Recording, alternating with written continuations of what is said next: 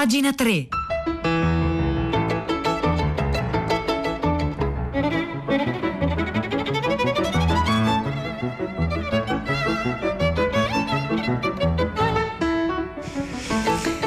Le 9.38 secondi in questo istante, oggi è venerdì 6 agosto 2021. Buongiorno a tutti da Silvia Bencivelli che vi dà il bentornate e il bentornati a pagina 3, la cultura nei giornali, nel web e nelle riviste.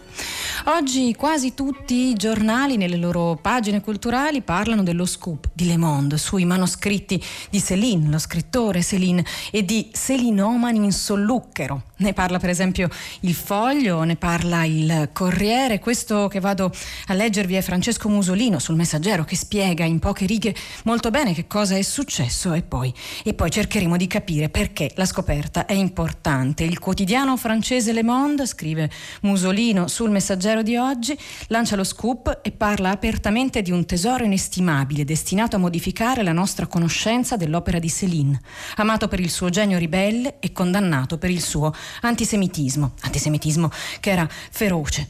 I tesori ritrovati di Céline sono opera del critico eh, Jean-Pierre Thibaudot, che ha passato lunghi anni a trascrivere migliaia di pagine manoscritte che l'autore francese, Céline appunto, soleva tenere unite con mollette da bucato.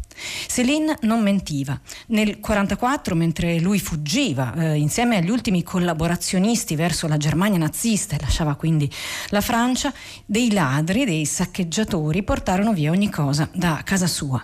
Non mi hanno lasciato nulla, fu un po' la sua ossessione negli anni successivi della sua vita. A Le Monde, eh, prosegue Francesco Musolino qui sul Messaggero, Jean-Pierre Thibaudot ha raccontato che un giorno un uomo si è presentato con sacchi pieni di fogli manoscritti scritti da Céline. Me li ha consegnati, racconta Thibaudot, ponendo una sola condizione.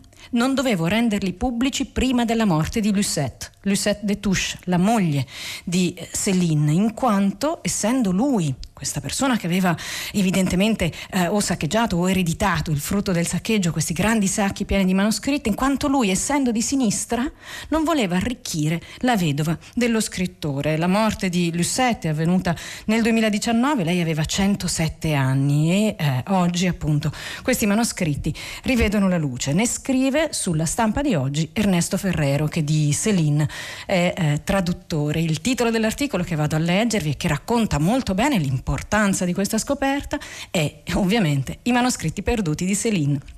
E allora scrive Ferrero, il ritrovamento di migliaia di pagine che sembravano perdute per sempre è un po' la Pompei del dottor Louis Ferdinand de Touche, in arte Céline, dal nome di una nonna molto amata e grande affabulatrice.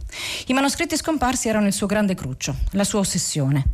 Alimentavano quel torrente di recriminazioni, rancori, lamenti, invettive che rovesciava su amici e sostenitori, in primis i suoi avvocati, poi Jean Paulin, lo scrittore, e poi l'editore, il povero Gaston Gallimard, sommerso da scariche di contumeli al vetriolo.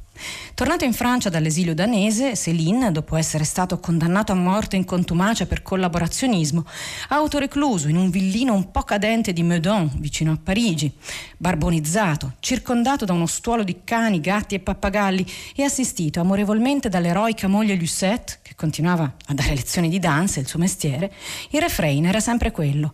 I libri che gli avevano portato via quando nel 1944 era fuggito verso nord, verso la Germania. Gli avevano devastato l'appartamento al 4 di Rue Girardon in cui viveva. Non mi hanno lasciato niente, diceva, non un fazzoletto, non una sedia, non un manoscritto. Un lutto che non riusciva a elaborare, che lo rendeva ancora più ringhioso.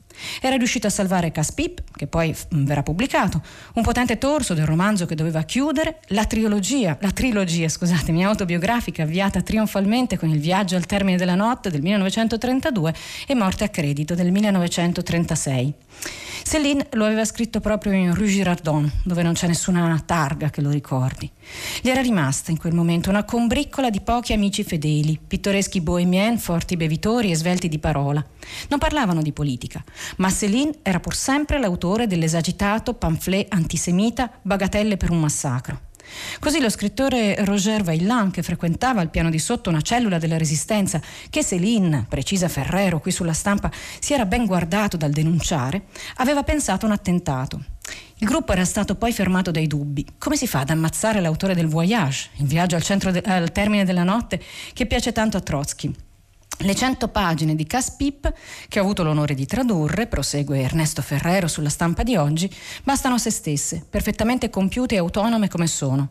Raccontano potentemente la notte in cui il giovane Destouches si presenta alla caserma dei corazzieri di Rambouillet per arruolarsi come corazziere, tra cavalli che scappano e le crisi epilettiche che travolge il maresciallo d'alloggio Lemeux e i suoi tonitruanti monologhi. La follia della Grande Guerra è già annunciata e condensata lì.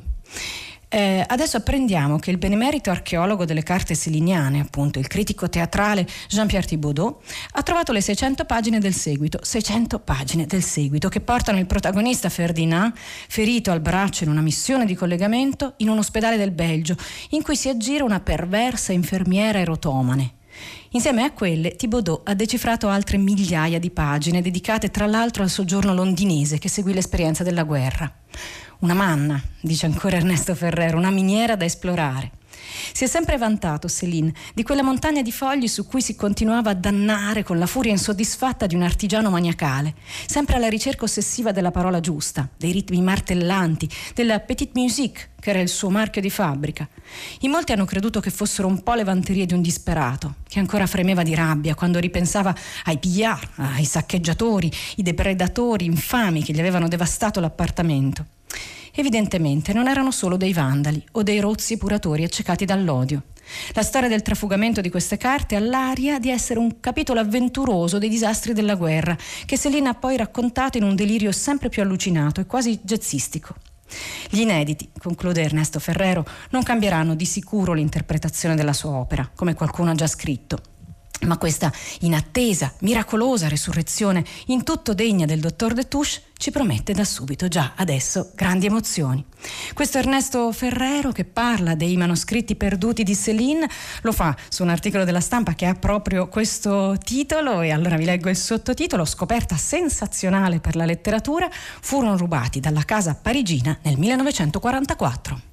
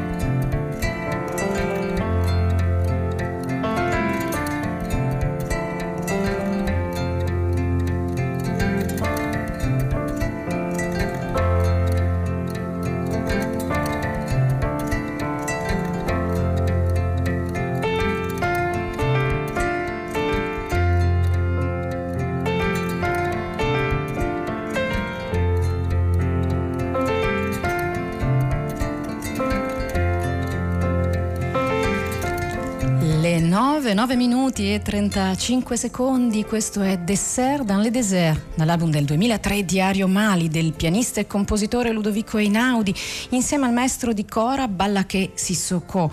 La Cora è uno strumento musicale a corda, questo che stiamo sentendo adesso dietro la mia voce, una specie di arpa liuto fatto con una cassa di risonanza scavata in una mezza zucca e ricoperta poi di pelle. È uno strumento tradizionale dell'etnia Mandingo Malinche ed è diffusa nell'Africa del Nord ed è sulle note di questa cora che do il buongiorno e il benvenuto qui da noi a Rosa Polacco. Ciao Silvia, buongiorno. Allora, è il giorno del Green Pass. Entra in vigore il certificato obbligatorio con appunto certificato vaccinale o tampone per entrare nei bar, nei ristoranti al chiuso nei musei, nelle palestre. Due nodi più importanti discussi e chiusi ieri dal governo, l'obbligo a scuola per i docenti e l'obbligo sui trasporti, però dal primo settembre solo per i mezzi diciamo a media percorrenza, non insomma su eh, metropolitane e autobus. Questi sono i provvedimenti presi dal dal governo per tentare da un lato di spingere oltre la campagna vaccinale e di arginare la variante Delta e il rischio ripresa contagi, ma lo sapete, la discussione queste settimane si è concentrata molto sul senso di libertà rispetto a, a questa novità che viene introdotta eh, da oggi. Allora ne discuteremo con eh, i soggetti coinvolti, soprattutto ci concentreremo su questo, scuole e ristoranti. Grazie Rosa, ricordo il numero di sms per intervenire durante la diretta con tutti i nostri programmi è 335 5634 296, potete farlo anche adesso con pagina 3, scriverci di Céline, che cosa pensate di questo scrittore di cui oggi davvero parlano tutte le pagine culturali dei giornali, per esempio il Fatto Quotidiano anticipa uno stralcio di un'intervista del 1957 che fece allo scrittore francese la scrittrice francese Madeleine Chapsal. Lo fa perché oggi l'editore Stampa Alternativa torna a eh, tradurre queste interviste e peraltro l'editore Stampa Alternativa organizza un festival internazionale di letteratura resistente che quest'anno a Grosseto ad agosto sarà dedicato proprio a eh, Céline. E allora Madeleine Chapsal chiede a Céline che cosa cioè, vuol dirci allora che cosa come scrive e lui risponde, le risposte sono tutte un po' sconnesse. Sono uno stilista, diciamo, un maniaco dello stile, mi diverto a fare piccole cose. A un uomo si chiede moltissimo, ma lui non può fare molto. Enorme illusione del mondo moderno chiedere a uno di essere ora un Lavoisier, ora un Pasteur. Ricordiamo che Céline era medico. Di far tornare sempre i conti. Uno che trova qualcosina nuova è già tanto, già completamente sfinito, ne ha per una vita. Si parla di messaggi, mica mando messaggi alla gente io. L'enciclopedia è stracolma di messaggi, niente di più volgare, a chilometri e tonnellate e via con le filosofie e le visioni del mondo. E allora come definirebbe ciò che ha inventato, prosegue a chiedere a Céline Madeleine Chapsal, come una musica, una musichetta calata nello stile e basta, tutto qui. La trama, per Dio, è cosa secondaria, roba da fruttivendola. Se non arrivi alle fruttivendole, manco arrivi alle grandi tirature. Eh, Madeleine Chapsal ovviamente ha qualche obiezione da fare e dice ma quando i lettori hanno comprato il suo voyage in fondo hanno comprato anche una trama, non soltanto un nuovo stile. Ma che, risponde Céline, hanno comprato uno scandalo. Oggi chiunque ha facoltà o licenza di scrivere un romanzo, lettere alla cuginetta, formato gigante, uguali dappertutto. Non c'è medico o notaio senza il suo bel romanzo nel cassetto. Ciò forse vuol dire che scrivere è un bisogno, incalza Chapsal. Sì, ma per colpa della lavatrice. La moglie pensa, una lavatrice che funzioni costa 200.000 franchi.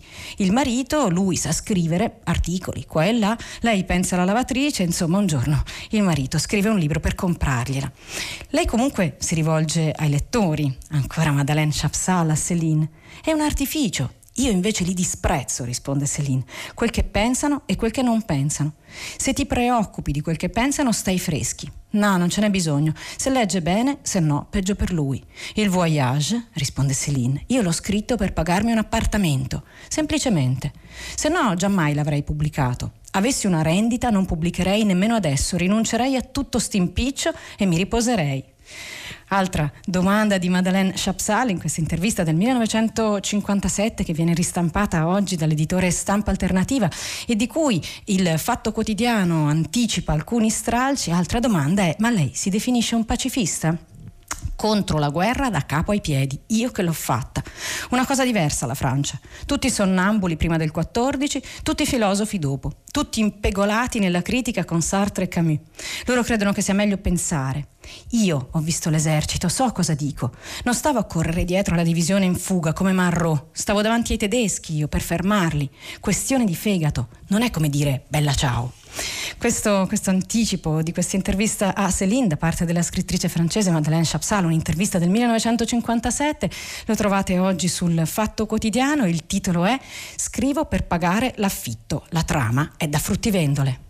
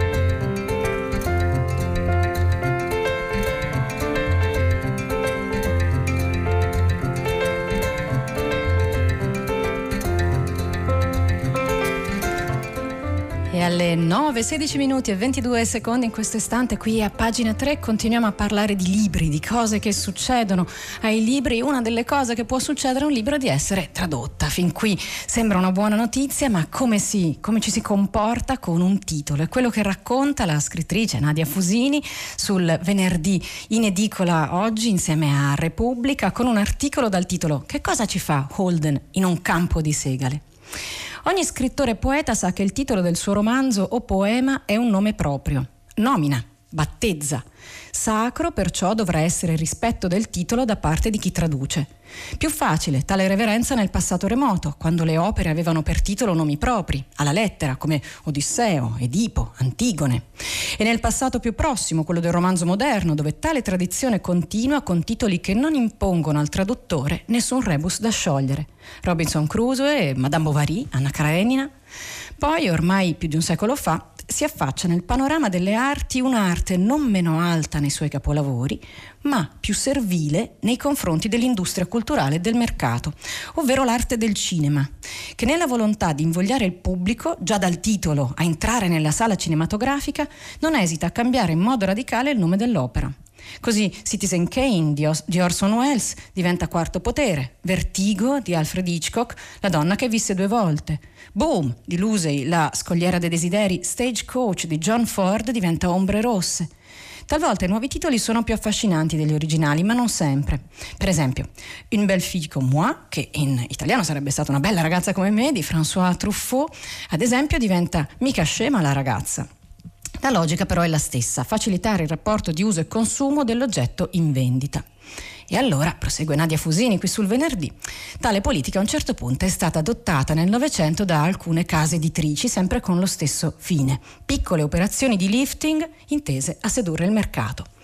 Nel 1934, quando esce per Treves la traduzione di To the Lighthouse di eh, Virginia Woolf, qualcuno del commerciale, del commerciale tra virgolette, forse pensò che in libreria avrebbe venduto meglio Gita al faro, cioè un titolo che apriva alla trama di un'improbabile escursione. E non importava che Woolf avesse spiegato che il suo non era un romanzo, ma un'elegia, To the Lighthouse, quel tu non una preposizione di moto al luogo, ma un dativo e il titolo una dedica, appunto, al faro. Ecco perché nel 1992 per Fertrinelli io, Nadia Fusini, che firma questo articolo sul venerdì, restaurai il titolo vero, per rispetto filologico, perché già nel titolo in piena luce trasparisse l'istanza modernista della scrittura wolfiana. Ed ecco perché Renata Colorni nel 2010, nella traduzione della montagna di Thomas Mann, corregge Incantata, che come lo abbiamo sempre intitolato noi italiani fino al 2010, con la più corretta parola magica. Nella volontà di trasportare nel titolo italiano la ricchezza di allusione alla magia che il titolo vela e rivela e il precedente aggettivo incantata non traduceva. Si va avanti, ci sono altri, altri, esempi, Il delitto e la pena di Dostoevsky sarebbe più corretto del delitto e castigo, un titolo che arriva perché la traduzione italiana è venuta da quella francese inizialmente. E poi anche il cappotto sarebbe più corretto parlare di mantella più che di cappotto.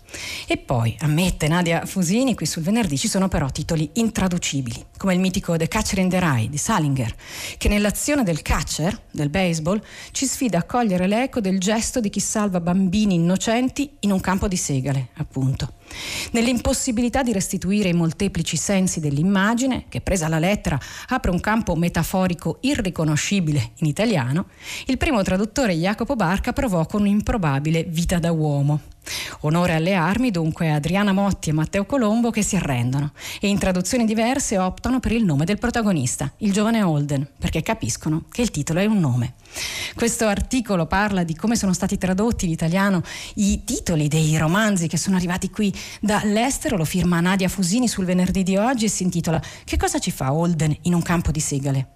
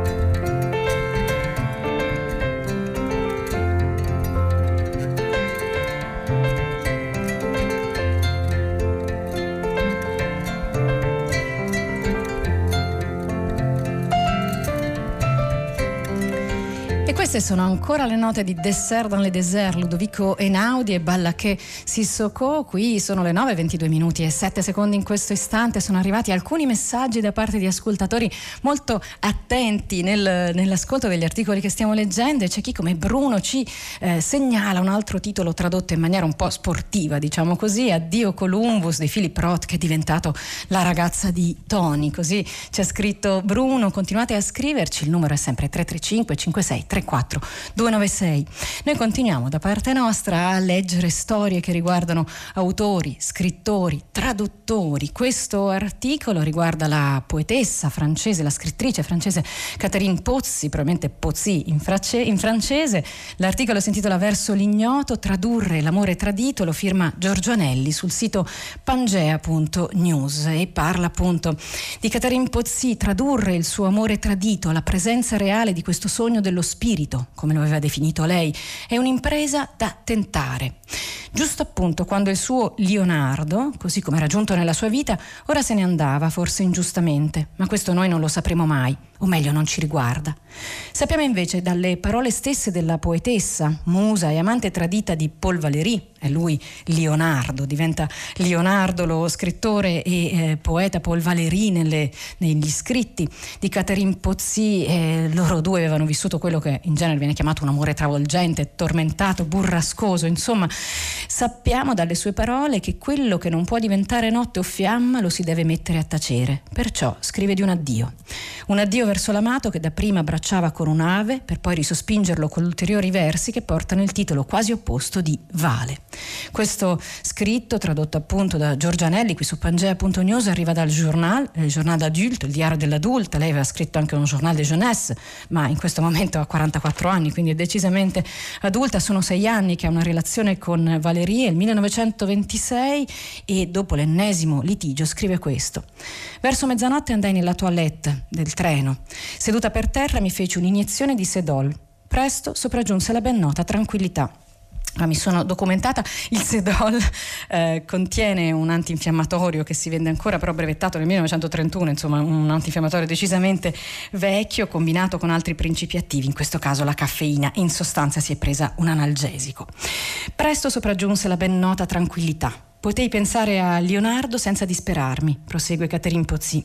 Al ritmo del treno mi incantavo, inventando lentamente, verso dopo verso, la forma della sofferenza.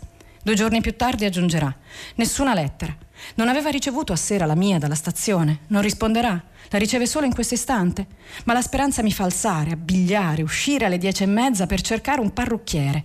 Fa freddo in questo appartamento. Parto. A casa a mezzogiorno. Nessuno è venuto, nessuna lettera. Ne divento pazza, è evidente. Intravedo l'universo maniacale dove mi sto dirigendo. Parigi è là e non ne provo invidia. Le signore sono là, le donne graziose, i vestiti, la lucentezza dei giorni, forse dei successi, e non ne provo invidia.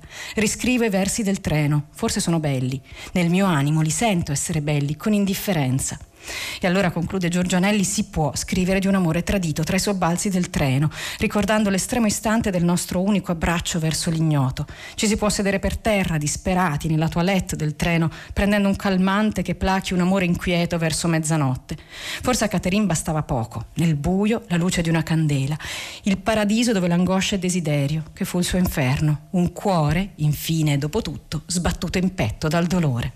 Qui è la eh, poetessa francese Catherine Pozzi, tradotta da Giorgio Anelli sul sito pangea.news.